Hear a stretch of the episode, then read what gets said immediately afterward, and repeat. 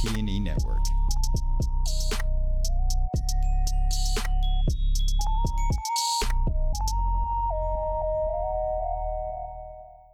You're listening to the Umami Podcast, conversations with producers, purveyors, and scholars exploring food choices we make as a culture. I'm Elise Ballard, and I'm here with my friend and co host, Chris Feifel. Thanks for being here.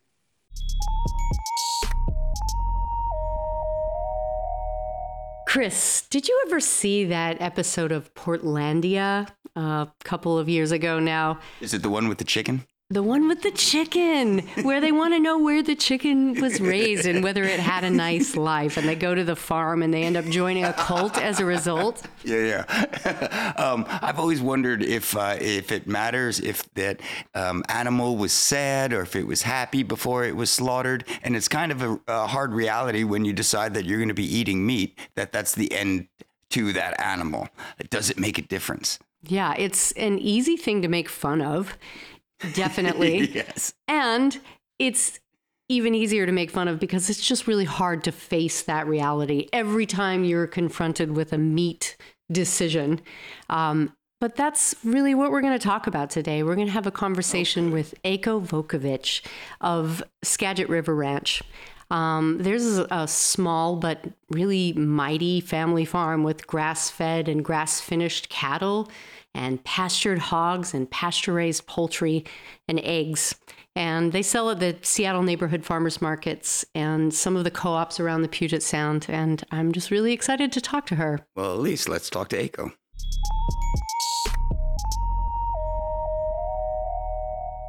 Well, thanks again. I um, I'm just gonna, by way of introduction, just um, tell you that I have been seeing you for at least two decades. I've been coming to the farmers market, buying your bacon, buying turkeys around the holidays. I mean, I just and I've even been to your farm a few times to tour.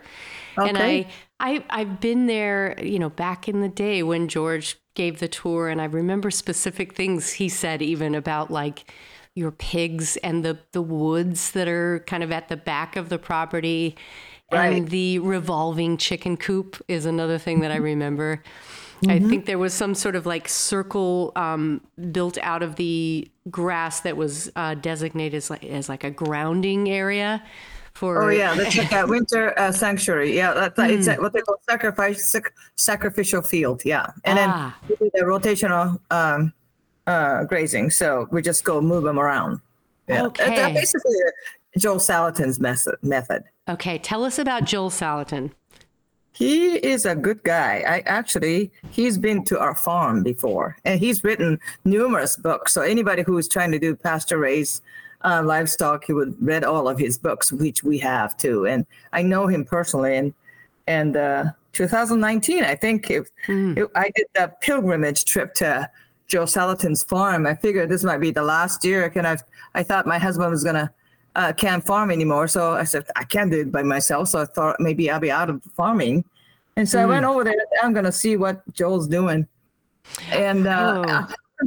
that's what that trip is the one that convinced Nicole to get into the farming. So because she came with you. Yeah, she did. She did. And and Joel Salatin sitting there and looked at me and said, What are you doing here? You know. How old was Nicole during that trip?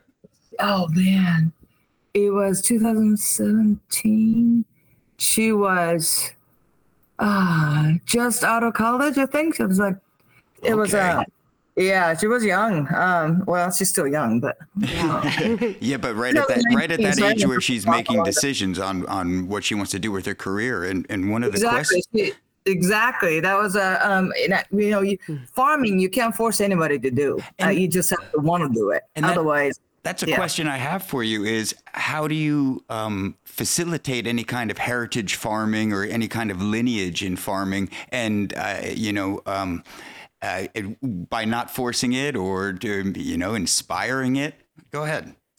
You know, uh, farming was not sexy before, you know what I mean? and, and it's still not when you really get right down to it. It's, it's a hard work, but you have to kind of love what we do. And mm. and um, Nicole grew up in us farming around. Yeah, I think he, she was like 11 years old when she first did the farmers market with me, and Okay. and I, she at twelve she did her own market, a Mount Vernon Farmers Market on her own. And it will drop them off in there, and then all the ladies just protect her. And, Yeah. and I don't know, she maybe sold a farm on, on us, but she was doing it, you know. And, I and remember seeing her there, certainly over the years. so all the customer kind of grew up watching her from high school to college to um, so she and then she went to nutritional school. Uh, she was a certified nutritional therapist. Who came after school after college and said so at school they were teaching what we were doing at Skagit River Ranch. I said, "Well, I know all that stuff, you know," and and it was really interesting how the um, how farming can can be so different than conventional farming. What we do is for so different, and and she actually through Joe Salatin, you know, it sometimes takes other people to kind of convince what we do, and uh, and so she kind of uh, um, bought into that in 2019. She should became full time instead of going to a law enforcement enforcement career, which I was glad she didn't do that. You were, yeah. I read that in the uh, Rebecca Den article that was written, I guess, about a year ago, huh? Or maybe two. Yeah, maybe too. Yeah, Rebecca is great person. Yeah, she's she's wonderful. Yeah. That was a, such a, a wonderful article for us to read and, and give us a sort of an update about what's been happening with you. So, on that note, can we go back and just talk about how long you've been around and and how you got started and how you ended up where you are now? Those are big questions, I know, but um, Yeah. as you see Well, it was a long time ago. 1998, I think, was the first year we got certified organic, and it, we so we started farming a few years before that.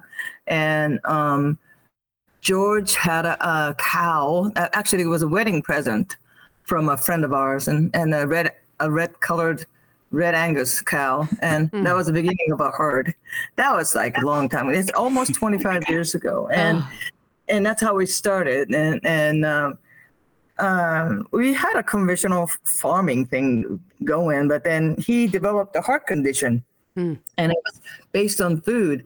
And he he and his brother researched grass based farming to be a lot more nutritional. So we sold our herd and started a grass fed beef cattle ranch. That almost 20 years ago.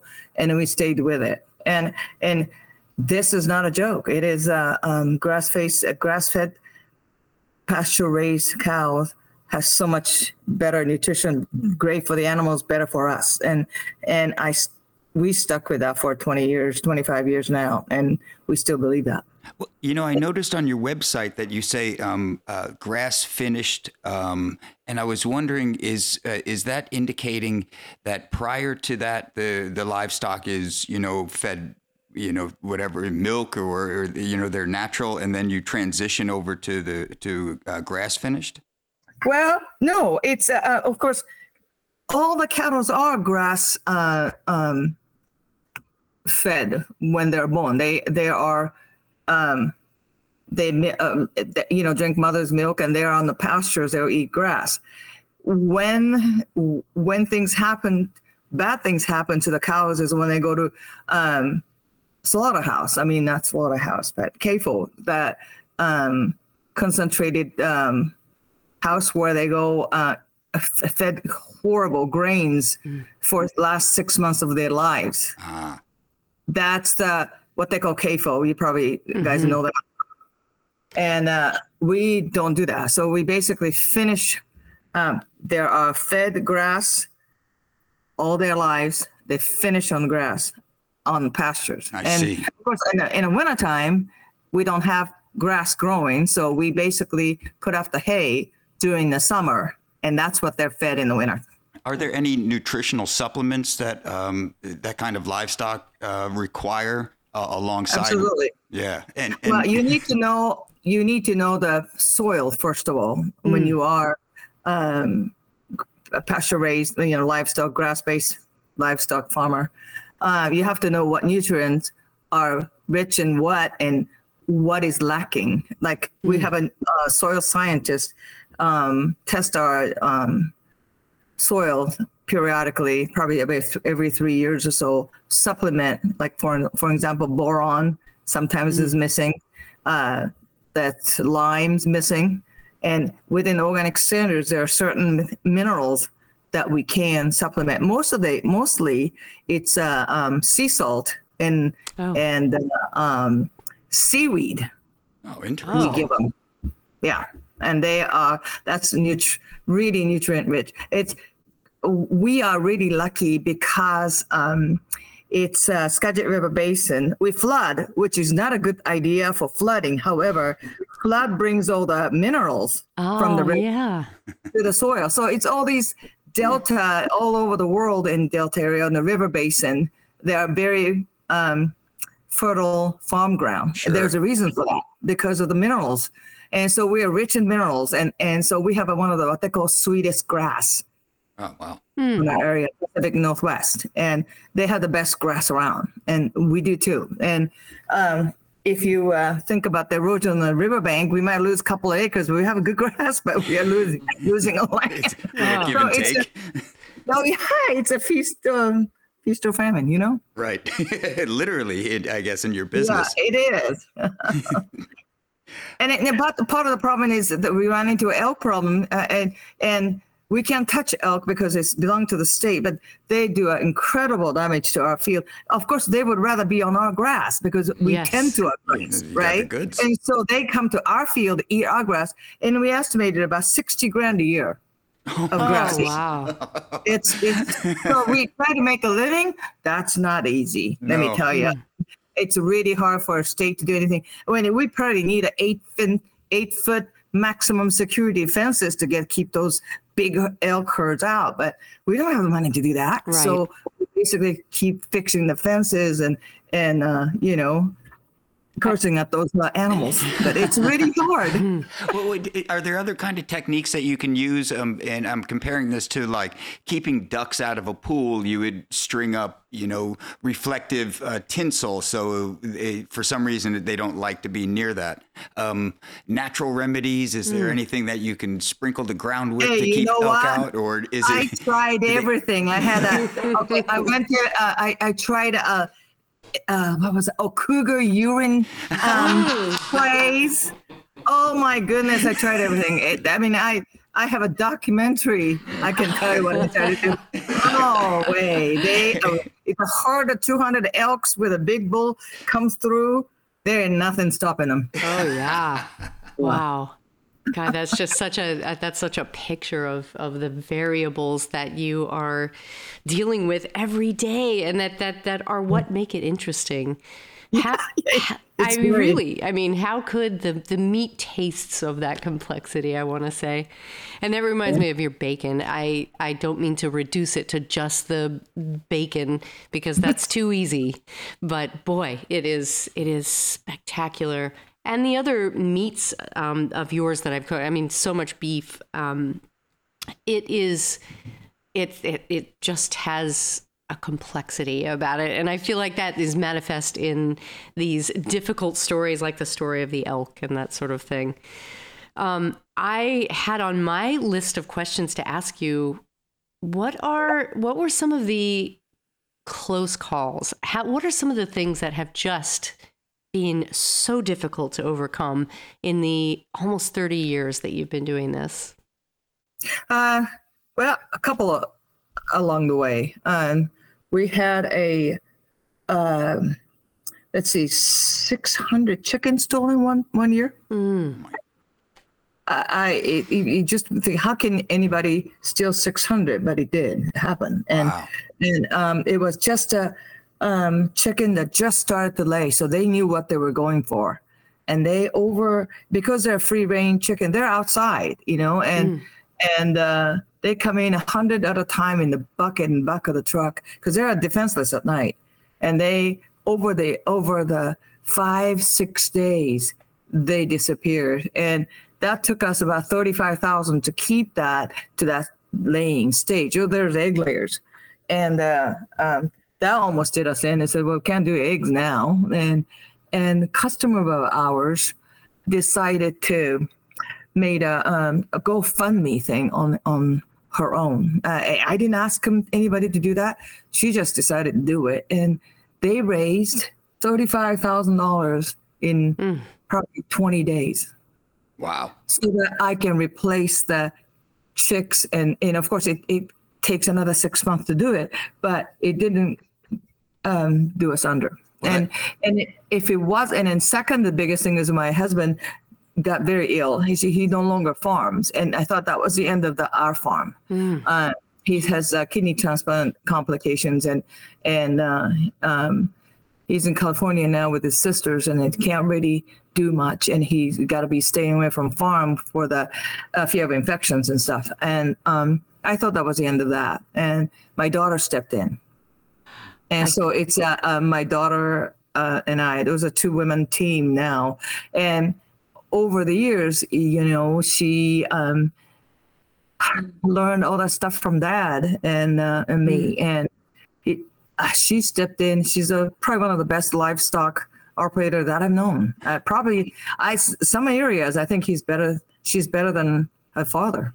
Do you think some of her interest um, in nutrition uh, was because of uh, uh, George's illness when she was younger? I I think so. I I, I think so. And then um, her nutritional interest is that um, George kept talking about soil and how that affects the animals and people, and and it was just that we were um, inundated with those information. So uh, it was really natural for her to learn about nutrition. She's very good at it. And then watching the cattle, how she handles it. And of course, we have streamlined our operations and, and she's, you know, she's smaller. We're female operators, you know, so any, any bullies in the, uh, in the herd, they went, they were called. I'm sorry. You, bye bye. bye. we only kept the gentle ones. Hey, yeah. So we have a gentle animals, and they we you know we always um you know there's three principles in, in our farm, and it was a humane treatment of the animals was number one. Two was a you know sustainability of the farm. You can't take take take from the land and expect it to you know have uh, bless us you know. And then third was uh, organic in that order. So human treatment of animals are important, and so when we're treating animals, we have to know how to read them right and, and because they can't talk to you. But then, why would they just follow us? We don't have a cattle prod. Uh, we just uh, do the gra- rotational grazing by calling them. They just come to you because they know they know the master's voice and they will come to you. They know they're gonna get fed right, and you know, rotational grazing is that. Um, um, top 10 inches of grass is the most nutrition nutritious in the grass. So you move from field to field to field almost maybe every other day so that they can eat that top 10 inches of grass. They get all the nutrients that way. And they know that. So they'll stand at the door and they ball and say hey it's time to move ma you know kind of thing. and so you don't need a cattle prod because they're enticed toward the, the, the greener grass, the yummier yeah grass. they know we're going to take care of them yeah you bet And chickens are part of that rotation as well. Is that right? Yes, it's uh, um, um, we don't exactly do what the Joe Salatin uh, does, where you go from the field of a chicken into the cows. We have uh, chickens for the field, um, field for the chickens, and then we they rotational um, rot- rotate within that field um, because of the um, land restrictions. We don't have that huge acres of the Shenandoah Valley in our uh, backyard, but um, they are um, um, um, fed grass on our field on, a, on their own field. And they are um, they're not ruminant animals, so they get organic grain, but they are um, outside and and then truly um, in the wintertime we give them alfalfa pellets um, so that they have a green grass. Okay. and that's important for them yeah. And then when you know they have a, a cornucopia institute did the um, testing of the um, eggs. Uh, you know they do it all around the nation actually. We got picked to send our eggs to them and stuff and um, in order for them to call it you know like organic omega-3 eggs you have to have a, like 120 gram minimum per egg to get the that label. we Like had the over certification. Yeah, yeah. So we we didn't don't have a certification, but they tested it. They had, and we had over 300, and we beat Joel Salatin's eggs. So we were really happy. did you did you send was him, a- did you send that him a card? accolade. A- yeah, that was like a, you know, that was we were really proud of that. Yeah, it's a big deal. well, that's great. I I want to uh, also ask a little bit about. I want to ask this open-ended question, which is, what has changed? I mean, there are a bunch of ways to go about answering that in terms of you personally, in terms of the ecology of the farm, in terms of the animals. You can answer it in whatever way you see fit. But what has changed? What has changed compared to when? in the 30 years that you've you've been farming Uh, 25. 25 sorry I I'm getting older, if that's what you're asking. mm, No question. And uh, and then um, I'm turning over the reign to my daughter more and more, Mm. which I'm really happy about. Um, she's very good, and uh, in the next uh, we have, she has a, uh 60 month 60 month old son, and she got another one on the way. so that's a dynamics of the farm will change. They're boys, Mm. but that, um, and she wants to keep the uh, uh, farm. She wants to keep farming, um, but I think this um, direction will probably change. Um, I think it'll uh, get smaller in size, more efficient in size, so that it'll be manage- manageable for her and her family. And uh, um, and as to what that would be, I don't know. I am taking the sort of back seat now more to be in a um, supporting role rather than just running it. yeah how does that Mm-hmm. feel for you Feels great. it does is it a wel- welcome change Yeah, I think so. Don't don't get me wrong. I am pretty Yeah. um, headstrong. So I mean, I've been doing that all my life. So um, she will tread lightly on those areas, I think. but I uh, I'm I am uh, um, turning over the reins more, and um, you know, it's like a when we um, were doing the cattle um, handling and stuff we used to walk the field all the time and things like that. Well, they got this what they call mass pasture map. They're on, on their phone. They know where the cattle are on this computer, on their little iPhone. Wow. oh, damn technology it does it Oh my goodness! it, it, before it was like a go look, go look in the field. a right you know, it's not that. No, mom, it's right here. That's, oh, a, that's a huge okay. change in tracking your livestock. wow I'm yeah especially with then- 300 cattle is that what Oh i yeah, it's a 300 plus, and it's a lot. And in a pandemic, changed a lot for us too. Mm. And I, I thought um, I wasn't sure whether we are going to make it through pandemic, but we uh, turned it over to. Um, I uh, I had a really good IT guy, and he and I came up with this online order stuff overnight. I think I I don't think I slept for three days and changed that to online orders. Now we have about two thousand email customers that I send out email.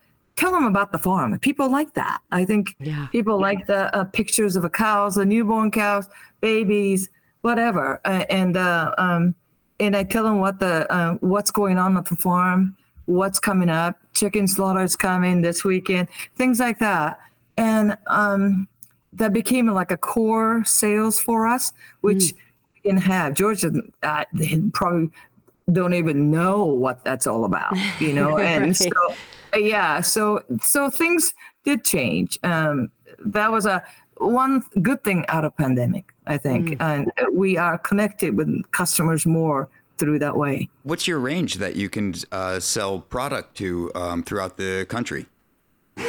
like Just how far can you go Washington State. Washington State. That's it. Love it. Because I'm Yeah, here. yeah, you don't want a, uh carbon footprint that long, so that Right. much.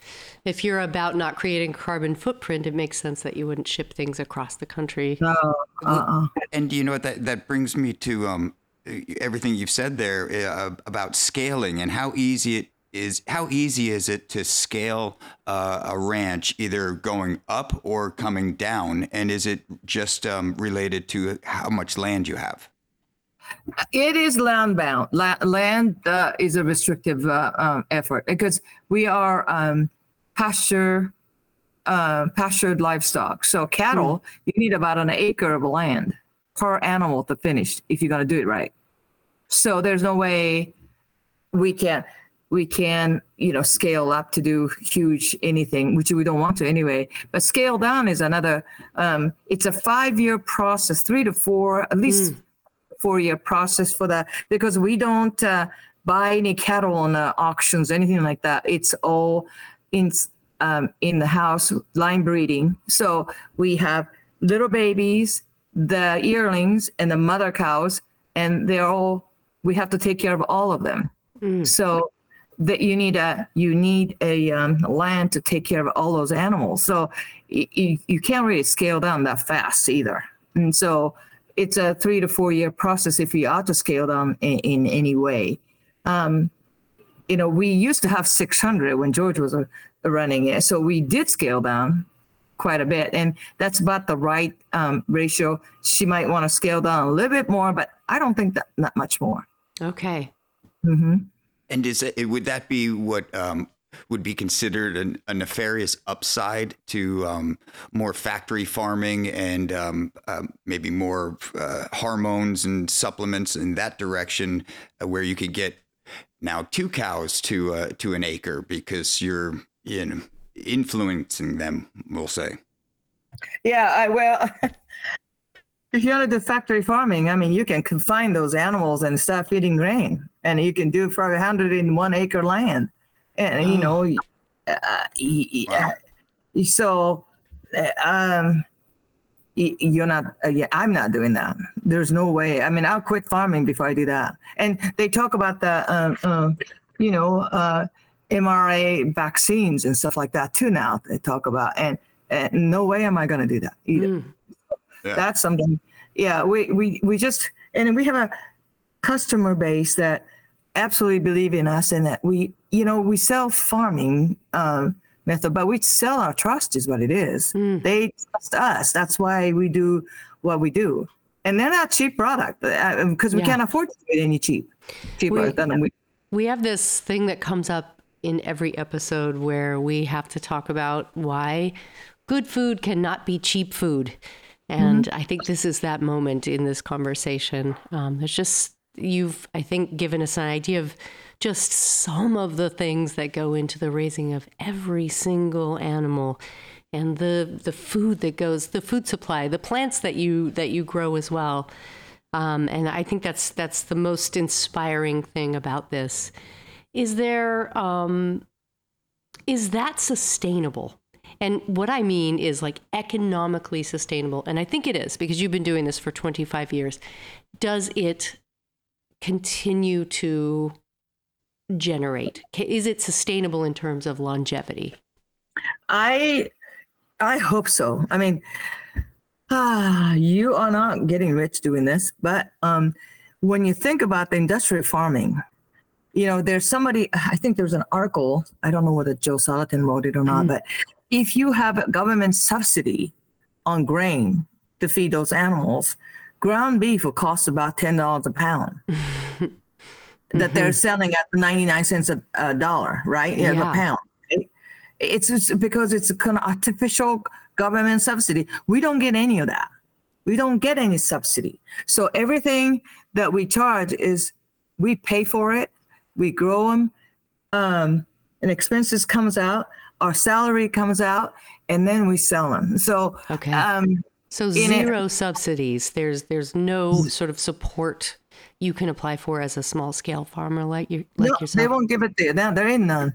there, that's why, um, you know, like a land. I mean, how expensive the land in Skagit County, even. You know, you're talking about fifteen thousand dollars an acre. How can a young people um, start a farming? You think about it. Oh, you need a million bucks to buy a land. Nicole is lucky because we have the land, and so she's basically taking that over. But unless you have that, I, I, you know, I don't think you can. Wow. That's there's, just- no, there's no more entry point into it.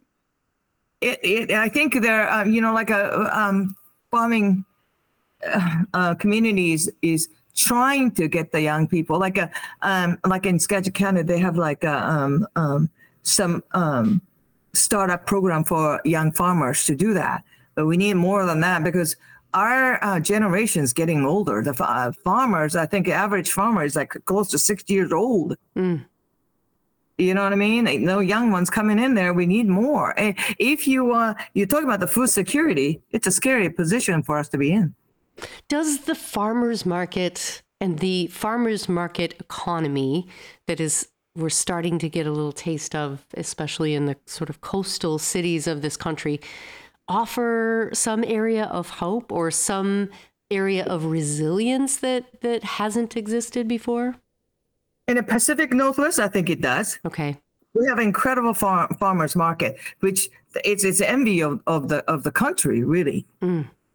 Um, and so yeah, there are there are staunch supporters. I mean, their customers are our customers are incredible. I mean, they're family. Yeah. I, I mean, who can who can raise thirty five thousand dollars because I lost chickens? Yeah, that's Yeah. a you think about it, you know, and they are, um, and I, my customers are like, um, I fed uh, their uh, couple, their children, their grandchildren come around and saying, I just want you to know they grow up on your meat, da da da, that kind of thing. I mean, that's family issues, right? And it's that's why we keep farming. I think that's why Nicole keeps farming. Um, you know, I so we're not going anywhere uh, for that reason. I think it's just the customer, and I think you're right. Uh, Pacific Northwest, this area, farmers market gives you hopes um, for the future. I think. Do you have any? Um, that, that was beautifully stated, by the way. Um, and I'm wondering, do you carry a peace of mind with you, knowing that you have all these skills to raise food and also to feed other people with your skills? Yeah, I do. I uh, I think it's uh, um, I don't know if I can find uh, my own food. I mean, I I garden. I can. I'm basically it's a sustainable. I, I you know I I can probably 20, 50 quarts of uh, veggies and food every year. Mm. And so yeah, I uh, um, I'm I'm set. Yeah. Uh, side note: Do you have any uh, uh, fun little projects that you work on just for just for uh, you know shits and giggles? Um, like you said, just to maybe a flower garden or um, uh, certain areas of, of your land that you have just for your own enjoyment or your family's enjoyment. Other than canning 250. or is, is it all I- I- I canning? do- it's a canning I room, do isn't it? gardening, but I, I love canning. So that's just that's my job. My, that's my hobby. And then I play guitar, acoustic oh, guitar. Cool. That's my that's my hobby. All Yeah. right. great. Oh, that's a great answer to that it- question. A- Any uh, specific corner that the acoustics sound uh, better? No, but cows don't complain when I play against. Oh, that's great. they're, they're my audience, so I mean they don't complain much. They are happy cows, I'm sure. If they get to hear that music, that's great. All right. We've we've run down quite a bit of my questions, and Okay. I, I gotta say you've answered them with such uh, um, tenacity and grace. Yeah, thank you so much. well, we appreciate a, a nice, candid conversation, and uh, I'm sure you've answered some of these questions over and over again. Um, I, I don't necessarily have another one, but I would like to say I, I went all through your website, and there was just some wonderful information on there. And uh, you know, it even stated, you know, that you're in nine or so stores where people can go out and get goods other than just the farmers market and the online um, online orders. Right. Right. Yeah. I hope uh, they take advantage of that. And you know, I that was that was my uh, master's degree at work, man. Okay. Kinda- Is that right? In what way? Well, you have to kind of uh, know how to uh, write intelligently. Well, some of them are not very intelligent, but anyway, uh, um, to get with the PCCs and the co-ops and the things like that. Yeah. I- Sure, you I know, I imagine. just, I told, uh, I told my, uh, uh, um, I think I told Nicole if I knew, uh, the running the numbers of financially before I started started the farming. I probably won't even um, be in farming, but it's too late because my heart and soul's into it now. You know. Well, that is obvious. It it it feels, you know, it's clear every time I encounter you at the farmers market and in this conversation. It has very much. Um, I love the idea of getting to talk to you again with Nicole. But before we go, tell us a little bit about your your and Nicole's sort of partnership now. You have a relationship as mother and daughter as well, but in terms of your partnership, this is just a, a, a is this a new way of sort of running the business, the day to day operation, as well as the sort of oversight, the things that you were talking about, like with PCC. Yeah, she's she is really. Um, she gave me a, a coffee cup one a couple of years ago and said, "If you you want my mother, you still be my best friend." Mm. Oh. So we have some incredible, incredibly close relationship, which I'm very lucky. Uh, she's very gracious, and um, she knows that I'm getting older, but she also very graceful in not stepping on my toes or um, but gently guiding you in the right direction for the future. And I think uh, um, um, you would enjoy talking to her. So you should uh, you should uh, get her on the phone again. We should do that. Yeah, she's always seemed wise beyond her years. I've I've encountered her over and over again over the weeks Yeah. at the farmers market, and yes, she's always been serious and, and sort of had this sort of heft about her, like way that she is. It's really beautiful.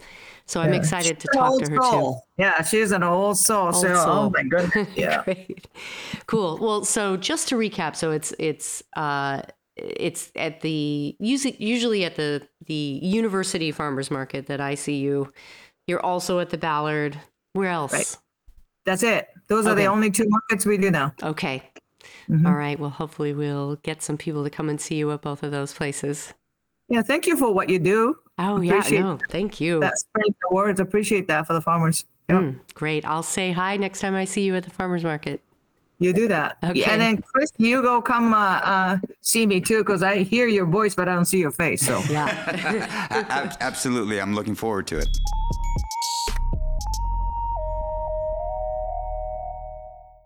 Umami podcast is produced by TNE Networks.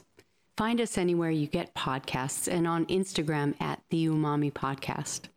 Also, don't forget to check out our website where you can find tons more resources about today's subject. While you're there, consider supporting us with a small monthly donation or one time gift. And please tell a friend about us. You're listening to the TNE Network.